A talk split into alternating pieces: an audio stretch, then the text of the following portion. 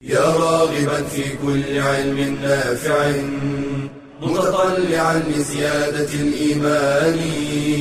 وتريد سهلا النوال ميسرا يأتيك ميسورا بأي مكان. زاد زاد أكاديمية ينبوعها. صاف صاف ليروي غلة الظمآن. والسيرة العلياء وعطرة الشدى. طيب يفوح لأهل كل زمان. بشرى لنا زاد أكاديمية للعلم كالأزهار في البستان. بسم الله الرحمن الرحيم. الحمد لله رب العالمين والصلاة والسلام على المبعوث رحمة للعالمين نبينا محمد وعلى آله وصحبه ومن اهتدى بهديه واستنى بسنته إلى يوم الدين. أما بعد السلام عليكم ورحمة الله وبركاته. النبي صلى الله عليه وآله وسلم كما تحدثنا وتقدم الكلام به في الدرس الماضي كان كثيف الشعر صلى الله عليه وآله وسلم. ونقصد بذلك شعر الرأس وشعر اللحية. فجاء في وصفه عليه الصلاة والسلام أنه كان ذا شعر شديد السواد كثير الشعر رجلا. ما المقصود بالرجل؟ مقصود أن شعره يبدو كأنه ممتشط فترجيل الشعر أي تمشيطه. فكان صلى الله عليه وسلم دائما يبدو وكأن شعره ممتشط وهذا الشعر لم يكن مسترسلا كشعر الروم ولا جعدا كشعر الزنوج وإنما بدأ كهيئة الممتشط. وقد جاء عن أنس بن مالك رضي الله عنه وأرضاه في وصفه للنبي عليه الصلاة والسلام أنه كان رجل الشعر ليس بالسبط ولا الجعد القطط فإذا كان شعره متوسطا. وهذا ما جاء في وصفه على الدوام صلى الله عليه وسلم. لأنه خير خلق الله فكان الوسط في كل شيء وهذا هو الاعتدال. وكان عليه الصلاة والسلام إذا مشط شعره ابتدأ بالجانب الأيمن ثم يفرق رأسه ويمشط الشق الأيمن ثم الشق الأيسر. عائشة أمنا رضي الله عنها تقول كان النبي صلى الله عليه وآله وسلم يحب التيمن في طهوره أي أثناء الوضوء يحب أن يبتدئ باليمين. وفي هذا إشارة للمسألة الفقهية ألا وهي هل يلزم ويجب الابتداء في الوضوء باليمين أم يجوز الابتداء بالشمال؟ فيه خلاف والصحيح أنه يجوز الابتداء بالشمال كما جاء عن علي بن أبي طالب رضي الله عنه وأرضاه أنه قال لا أبالي بأيهما ابتدأت بالشمال أم باليمين. اذا أركان الوضوء التي منها الترتيب والموالاة الترتيب المقصود به الترتيب في الأركان غسل الوجه و غسل اليدين إلى المرفقين ومسح الرأس وغسل القدمين. هذه أركان أربعة ترتب بالترتيب هذا لكن في نفس الركن لو ابتدأت بالشمال خالفت السنة ولكن الوضوء صحيح. فكان عليه الصلاة والسلام يحب التيمن في كل شيء في طهوره يعني يبدأ باليمين في, في الوضوء. وفي ترجله إذا ترجل. يعني كان يحب أن يبدأ بالجانب الأيمن إذا مشط شعره. وفي انتعاله إذا انتعل. يعني حتى عند لبسه للحذاء. كان إذا لبس نعله فإنه يبدأ باليمين. وإذا خلع نعله كان يبدأ بالشمال. فيكون أولها دخولا وآخرها خروجا هي اليمين. وهذه سنته صلى الله عليه وآله وسلم جعلنا الله وإياكم من أصحاب اليمين. وقالت أمنا عائشة أيضا في صفتها لترجيله عليه الصلاة والسلام وهذا أمر كانت العرب تفعله منذ قديم الزمان. مسألة الترجيل يعني إذا لم تمتشط أنت ولم تمشط نفسك فأنك تجعل غيرك يفعل ذلك. فالنبي صلى الله عليه وآله وسلم كانت أمنا عائشة ترجله تمشط شعره. جاء عنها رضي الله عنها وأرضاها قالت كنت إذا أردت أن أفرق رأس رسول الله عليه الصلاة والسلام صدعت الفرق من يافوخه ثم أرسل ناصيته بين عينيه وسيأتي معنا إن شاء الله بشيء من التوسع الفرق بين السدل والفرق في تسريح الشعر. وجاء أيضا في الحديث الصحيح أن النبي صلى الله عليه وآله وسلم كان يخرج رأسه من معتكفه كي تغسله وترجله له أمنا عائشة. وهذا أيضا فيه دليل على جواز فعل ذلك وأن الغير يقومون بهذا. وطبعا شتان ما بين فعل النبي عليه الصلاة والسلام من ابتغاء النظافة وحسن المنظر لشعره وبين ما يفعله المترفون من ذهابهم إلى مصففي الشعر ودفعهم المبالغ الطائلة للحصول على تصفيفة شعر معينة وعلى يعني اعتناء بالشعر. ربما يدخل الإنسان في منطقة المحظور. يعني أن تدفع مبلغ لهذا المصفف لكي يغسل شعرك ويضع عليه البلسم ثم آه، آه، السشوار ثم يجففه ويضع عليه الكريمات والجل والمصائب. الجل ليس بالجن نسأل الله يعافينا وإياكم. ثم يبدو آخر في آخر المطاف كالجن. هذا أمر يعني يخرج عن الرجولة إلى أمر غير آه، آه، محمود. فعل النبي عليه الصلاة والسلام كان معروفا محدودا وهو أن لا يظهر الإنسان بمظهر الشيطان ثائر الشعر كأنه لم ينعم الله عز وجل عليه بشيء. وهذا الشعر كانت العرب منذ قديم الزمان تعتني به. وتكرمه. وقد قال عليه الصلاة والسلام من كان له شعر فليكرمه. ومما ورد في سيرة عمر بن عبد العزيز رحمه الله وكان أبوه أميرا على المدينة وكان صبيا. فتأخر ذات يوم عن صلاة الجمعة. فسأله أبوه ما الذي أخرك؟ قال كانت الجارية تصفف أو ترجل شعري. إذا الجارية كانت مشغولة بترجيل شعره قبل ذهابه إلى صلاة العيد صلاة الجمعة. فقال تصفي ترجل شعرك. من أجل ذلك تأخرت؟ فأمر بحلق رأسه. أمر حلق رأسه بالموسى لأنها أخرته عن صلاة الجمعة. وسبحان الله انظر إلى ما انتهى إليه أمر هذا الصبي الذي حلق رأسه أبوه من أجل أن يربيه. ثم انظر إلى أطفالنا انظر إلى أولادنا انظر إلى من نربيهم في بيوتنا. فلا شك أن الاهتمام بالشعر وإكرامه أن الاهتمام بالشعر وإكرامه من الإسلام. كما قال عليه الصلاة والسلام من كان له شعر فليكرمه. ولكن هذا الإكرام لا بد أن يكون مضبوطا بأوامر الشرع وباتباع السنة النبوية. فاصل قصير وبعدها نواصل فابقوا معنا.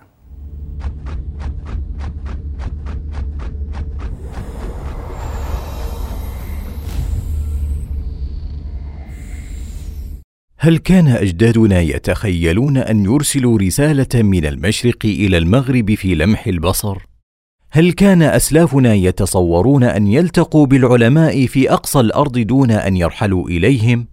إنها التقنية الحديثة فلاستخدامها في طلب العلم ميزات منها سرعة ويسر الوصول إلى المعلومة وضخامة المعلومات وتنوعها والتواصل مع العلماء حيثما كانوا ومن ميزاتها الكبيرة تيسير طلب العلم على المعاقين وذوي الاحتياجات الخاصة.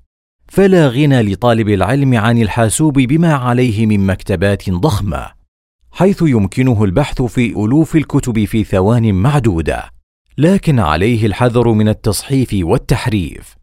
ولا غنى له عن استخدام الإنترنت في أبحاثه لكن عليه أن يوثق المعلومات من المصادر المتخصصة ولا يكتفي بالمنتديات ونحوها والتعليم عن بعد من خلال الإنترنت. يسر طلب العلم للمشغولين بالوظائف والأعمال الخاصة والأجهزة اللوحية بتطبيقاتها وبرامجها سهلت التعلم حيث إنها في كف طالب العلم حيثما حل وارتحل وكذلك الفضائيات لا سيما العلمية المتخصصة. سهلت طلب العلم في البيوت فهي من أنسب الوسائل التعليمية للنساء. فلتستفد بميزات التقنية ولتحذر من شرها. قال النبي صلى الله عليه وسلم إنما العلم بالتعلم وإنما الحلم بالتحلم ومن يتحرى الخير يعطى ومن يتق الشر يوقى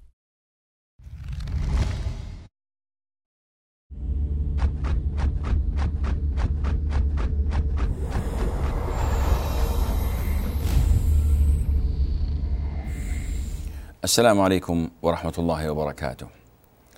الآن قد تبدو هنالك إشكالية ولا إشكالية بفضل الله عز وجل. النبي صلى الله عليه وسلم قال: من كان له شعر فليكرمه. وثبت أنه عليه الصلاة والسلام كان يرجل شعره وأمنا عائشة تفعل ذلك له الإشكالية في أن النبي عليه الصلاة والسلام نهى عن الترجل إلا غبا. غبا يعني قليلا أو نادرا. كما جاء في بعض الأحاديث وحسنه بعض أهل العلم زر غب زر غبا تزدد حبا. يعني قلل من زيارتك الناس يحبوك.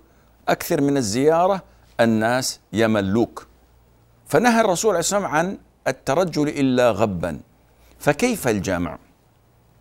العلماء لهم كلام طويل في هذا الموضوع ولكن خلاصة القول هو أن المطلوب شرعا أن يقوم المسلم باتخاذ الزينة المناسبة ولكن بدون بدون ترف أو تنعم زائد عن الحد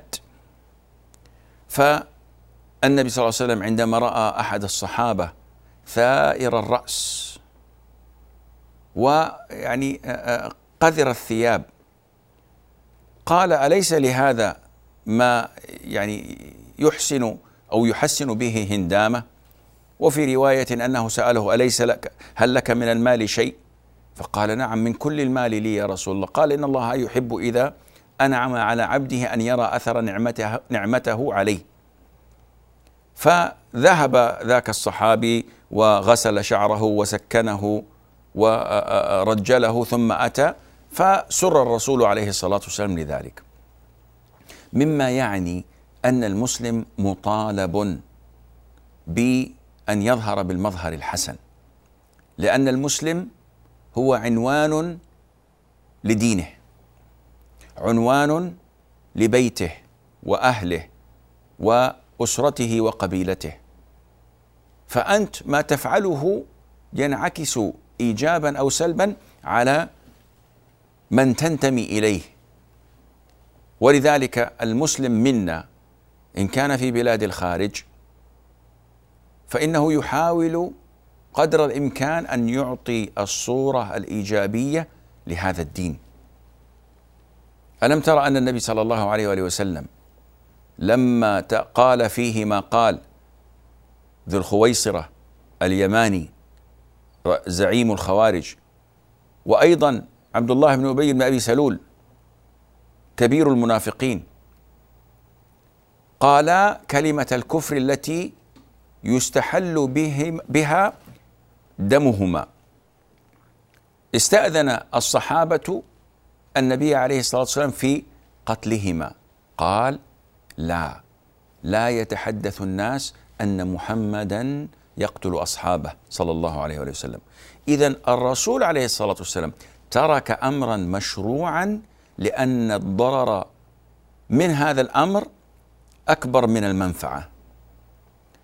وعليه. فالمسلم ينبغي عليه دائما أن يحرص على إعطاء الصورة الناصعة الجميلة عن نفسه بحيث أن تنعكس هذه الصورة الجميلة على دينه.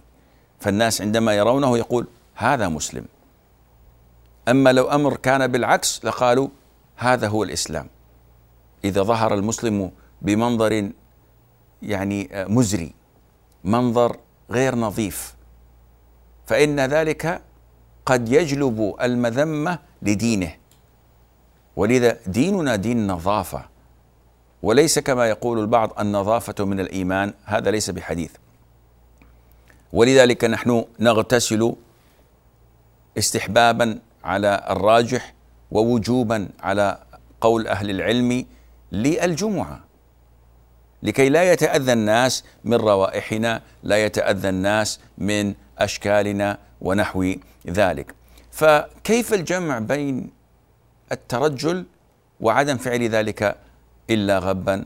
قال أهل العلم ومنهم ابن القيم رحمه الله أن ذلك محمول على ما لا يوقع الإنسان في الترف لأن الترف مذموم في القرآن. ذرني والمكذبين أولي النعمة. هؤلاء الذين عندهم النعمة وعندهم المال في الغالب أنهم يكذبون. كما جاء في سورة الواقع إنهم كانوا قبل ذلك مترفين. كلا إن الإنسان لا يطغى أن رآه استغنى. فهذا المال يؤدي بالإنسان في كثير من الأحوال إلى الطغيان. وهذا الترف يؤدي بالإنسان في كثير من الأحيان إلى الركون إلى الدنيا والإخلاد لها. ولذا النبي صلى الله عليه وسلم نهى عن الترجل إلا غبا لا كما يفعله الكثيرون من أنهم يعني يترجلون يمشطون شعورهم كل خمس دقائق. أعرف من الناس من يحمل معه فرشة ومشطا ومرآة وهو من الذكور ليس من الإناث. كل ما وقف على إشارة نظر في المرآة وأخذ يكد هذا الشعر. كلما جلس في مكان ينظر في نفسه في المرآة ويمشط شعره ويعتني بنفسه. هذا من الأمور المنكرة. هذا الذي حذر عنه أو منه النبي عليه الصلاة والسلام وينبغي للمسلم ألا يفعله. نأتي إلى مسألة النبي عليه الصلاة والسلام. كيف كان يرجل شعره؟ في روايات تذكر لنا أنه كان يسدل الشعر وفي روايات تذكر أنه كان يفرق الشعر. فما الفرق بين ذلك؟ قال أهل العلم سدل الشعر هو أن يجعل ال ال ال ال ال الناصية على مقدم الرأس كما تسدل ناصية الخيول. الخيل شعرها ينزل ينزل على فوق عينيها. هذا اسمه سدل. الفرق هو أن يأتي بالشعر ويفرقه. كما جاء عن امنا عائشة أنها تفرق الشعر من نافوخه عليه الصلاة والسلام. طيب الرسول في البداية كان يسدل ثم بعد ذلك انتهى المطاف به إلى الفرق لماذا؟ ديننا مبني على المحبة والبغض قال الرسول عليه الصلاة والسلام أوثق عرى الإيمان يعني الإيمان كأن شبهه بأنه عروة عروة. أوثق عرى الإيمان الحب في الله والبغض في الله. فالمسلم يحب ويبغض وقد نحب الشخص ونبغضه في الوقت ذاته. قد يكون إنسان مؤمن لكن فيه من الذنوب والمعاصي. فنحن نحبه لإيمانه ونبغضه لمعاصيه. وبالمقابل قد يكون هنالك إنسان كافر. فهذا كراهيتنا وبغضنا لا لذاته بل لكفره وعصيانه وذنوبه. إلا أن هذا لا يمنعنا أن نحب فيه شيئا من الأمور الطيبة التي حباه الله تعالى بها مع كراهيتنا الدائمة لكفره لا لشخصه. ولذلك الله عز وجل مدح أهل الكتاب من أن منهم من يؤدون الأمانة. من إن تأمنه بقنطار يؤديه إليك. فها الله عز وجل مدحهم طيب ما دخل هذا بالفرق والسدل؟ أخبركم. الرسول عليه الصلاة والسلام لما كان في مكة كان بين مشركين وكان يحب موافقة أهل الكتاب إلا فيما أمر بمخالفتهم فيه. أهل مكة كانوا يفرقون. فكان صلى الله عليه وسلم في مكة عندما كان بين ظهرانيهم يسدل. فلما هاجر إلى المدينة وكان من الفتوحات والحروب ما كان وأسلم كثير من المشركين بقي أهل الكتاب من يهود ونصارى. وكانوا يسدلون. فخالفهم الرسول عليه الصلاة والسلام. كما جاء في الحديث أن جبريل أمره أن يفرق ففرق. فخالفهم الرسول عليه الصلاة والسلام وانتهى به المطاف وانتهى به الأمر إلى أنه يفرق رأسه مخالفة لأهل الكتاب. والصحيح كما يقول الإمام النووي رحمه الله أن المختار هو جواز السدل والفرق وأن الفرق أفضل. لدينا فاصل قصير ونواصل بعدها بإذن الله عز وجل. فابقوا معنا.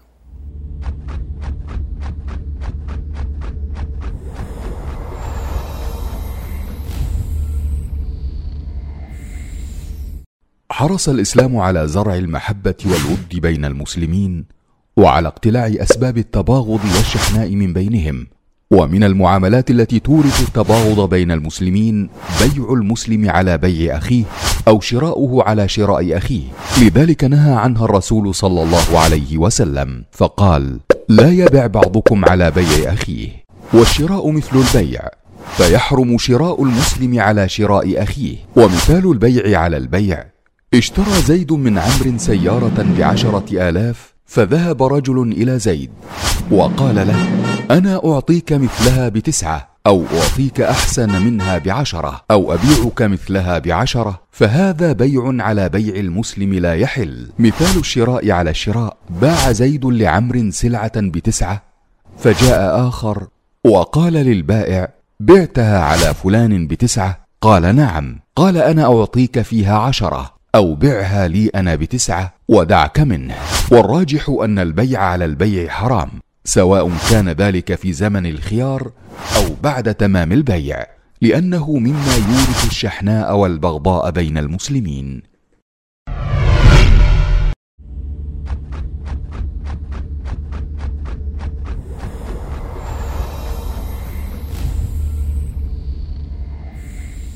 السلام عليكم ورحمة الله.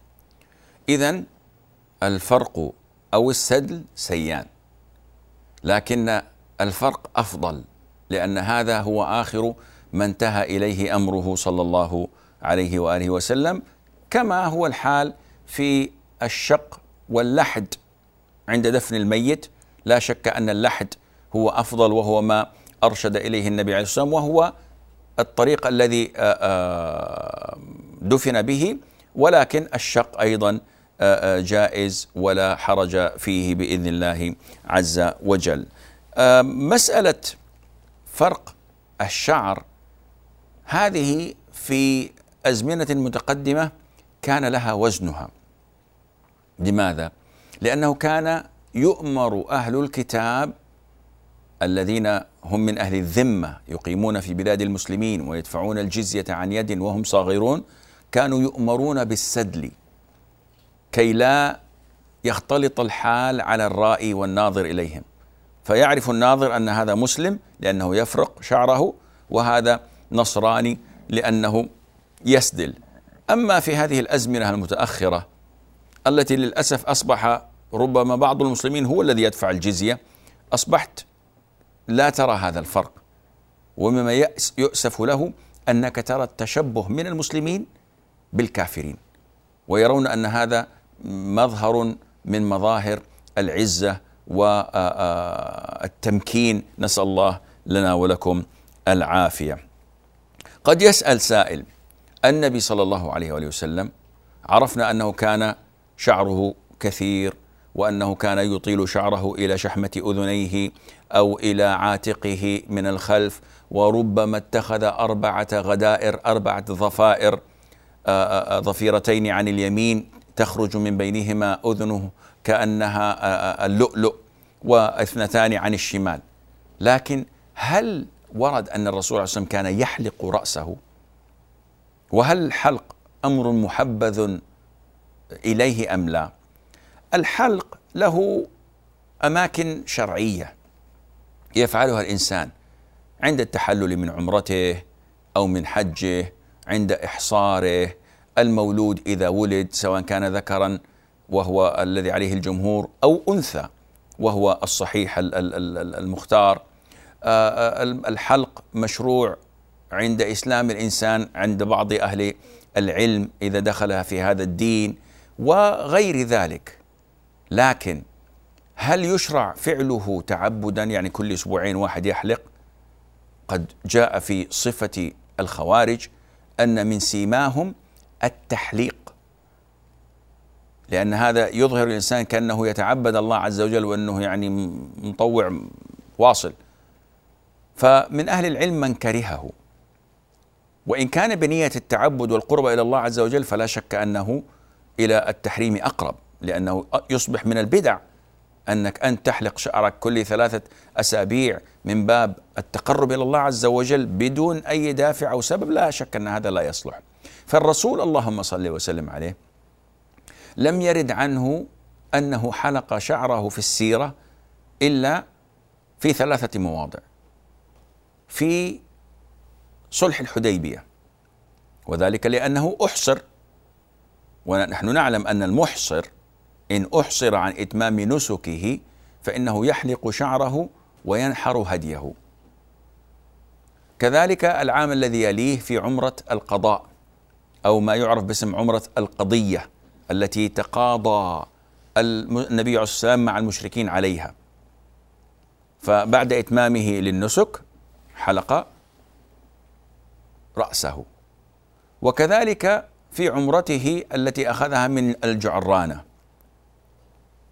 وهذه كانت يعني في السنة الثامنة آه كما كما قيل آه ثم عام حجة الوداع.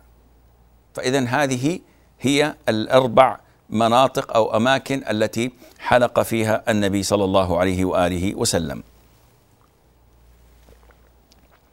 وهذا الحلق كان من أجل العبادة والنسك وهذا واضح. طيب الآن نأتي إلى مسألة وهي أن من الناس من قد يحلق لا لعبادة فهل هذا جائز؟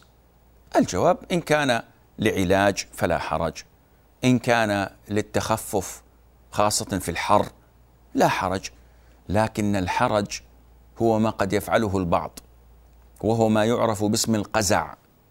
فقد نهى النبي صلى الله عليه وآله وسلم عن القزع والقزع محرم لأن النهي يقتضي التحريم. ما لم يأتي صارف من السنة من الشرع يخفض التحريم إلى الكراهية. ولا ولا صارف هنالك. ما هو القزع؟ القزع هو حلق بعض الرأس وترك بعضه. وهذا موجود الآن بكثرة وبأشكال مقززة خاصة عند أولئك الذين يلعبون الكرة أو الرياضيين وهذا خلل عظيم. أن تجد إنسان من المفترض أن يتمتع بالروح الرياضية وأن يكون قدوة للشباب تجده مثل الطاسة فوق رأسه ويحلق الجوانب من الخلف. ماذا لماذا تفعل ذلك بنفسك يا أخي الحبيب؟ يعني ما الذي ألجأك إلى ذلك؟ لا شيء إلا التقليد الأعمى. ينظر إلى المباريات مباريات الكفار يرى اللاعبين يفعلون هذه التسريحة ويفعلون ما هو أشنع منها لكن ما يستطيع أن يفعل ما هو أشنع. فيأتي بالذي هو أدنى نسأل الله العافية. وهذا من ضعف الإيمان ومن قلة اليقين ومن نزول العزة بهذا الدين عند ذلك الإنسان. وإلا النبي صلى الله عليه وسلم قد قال ومن تشبه بقوم فهو منهم. فالقزع إما أن تحلق أطراف أو جوانب الرأس وتبقي الأعلى أو تحلق الأعلى وتبقي الجوانب أو تحلق القفا بالكلية. ومنهم من يجعل الحلاقه كثيرة في أجزاء ومن الأعلى كعرف الديك الموهاك. هذه آه، قبيلة في في في الهند في أمريكا أو كذا كانوا يفعلونها كالمقاتلين وككذا أشكال عجيبة. الآن هنالك تزيين وزخرفة وديكور للشعر. فيأتي الحلاق ويخط تزيين وزخارف وأشياء أمور معينة على شعره ولا شك أن المؤمن ما يفعل هذا الأمر. يا أخي أنت أما تستحي تدخل بيت الله عز وجل وتصلي بهذه بهذا المظهر وبهذا الشكل أغلب من يفعل ذلك لا يدخلون المساجد. لذلك هنالك ما يسمى بقصة عاصفة الصحراء قصة كذا الذي التي يفعلها المارينز مثلا أو الجنود. هذه محرمة ما تجوز للمسلم أن يفعلها. وقد يعني نهى عنها الرسول عليه الصلاة والسلام ويكفيك بذلك أنها لا تفعل من قبل العلماء ولا الدعاة ولا الأئمة ولا القضاة ولا المصلحين. ما يبقى إلا سفهة الناس هم من يفعلونها. مسألة ألا وهي هل صبغ النبي عليه الصلاة والسلام؟ هل خضب النبي صلى الله عليه وسلم شعره؟ الخضاب هو أمر مشروع. النبي صلى الله عليه وسلم يقول إن أحسن ما غير به الشيب الحناء والكتم. أنواع من النباتات تجعل ويصبغ بها شعر الإنسان ولحيته. فهذا أمر مباح. ومنهم من قال هو أمر مسنون وذلك إن تغيرت يعني هيئة الإنسان وأصبح شيبا بالكلية بعضهم قال يستحب له ذلك لقول الرسول عليه الصلاة والسلام لأبي بكر عندما جاءه بأبي قحافة رضي الله عنه وأرضاه وقد تغير شعره كأنه ثغامة أبيض كله. فقال غيروا هذا الشيب وتجنبوا السواد. فاذا العلماء قالوا لا يجوز أن يغير الشيب بالسواد ويجوز أن يغير بما دون ذلك. لقوله عليه الصلاة والسلام يكون قوم يخضبون في آخر الزمان بالسواد كحواصل الحمام. يعني عنده زي السكسوكة يخضبها بالسواد. لا يريحون آه، لا يريحون رائحة الجنة. وهذا الحديث صححه الشيخ الألباني رحمه الله. إذا المسألة خطيرة. تجنب السواد. واستخدم الكتم استخدم الحنة استخدم الورس الزعفران أي شيء يضفي لونا أو يخفف من السواد حتى يجعله كالبني مثلا أو كالأصفر أو الأحمر فهذا لا حرج فيه. والرسول عليه الصلاة والسلام قد اختضب ولكن في شعره. أما ما يفعله البعض من خضاب اليد والأقدام للرجال فهذه زينة النساء ما تجوز. إلا إن كان من يعني علاج. لكن الخضاب لا يكون للرجل إلا في لحيته وفي آه، آه، رأسه والله أعلم ونسبة العلم إليه أسلم. وهذا يعني إن شاء الله يأتي بنا إلى نهاية درس اليوم. حتى نلقاكم في درس آخر. أستودعكم الله عز وجل. والسلام عليكم ورحمة الله وبركاته. يا راغبا في كل علم نافع. متطلعا لزيادة الإيمان وتريد سهلا النوال ميسرا يأتيك ميسورا بأي مكان. زاد زاد أكاديمية ينبوعها صاف صاف ليروي غلة الظمآن والسيرة العلياء عطرة الشدى. طيب يفوح لأهل كل زمان. بشرى لنا زاد أكاديمية للعلم كالأزهار في البستان.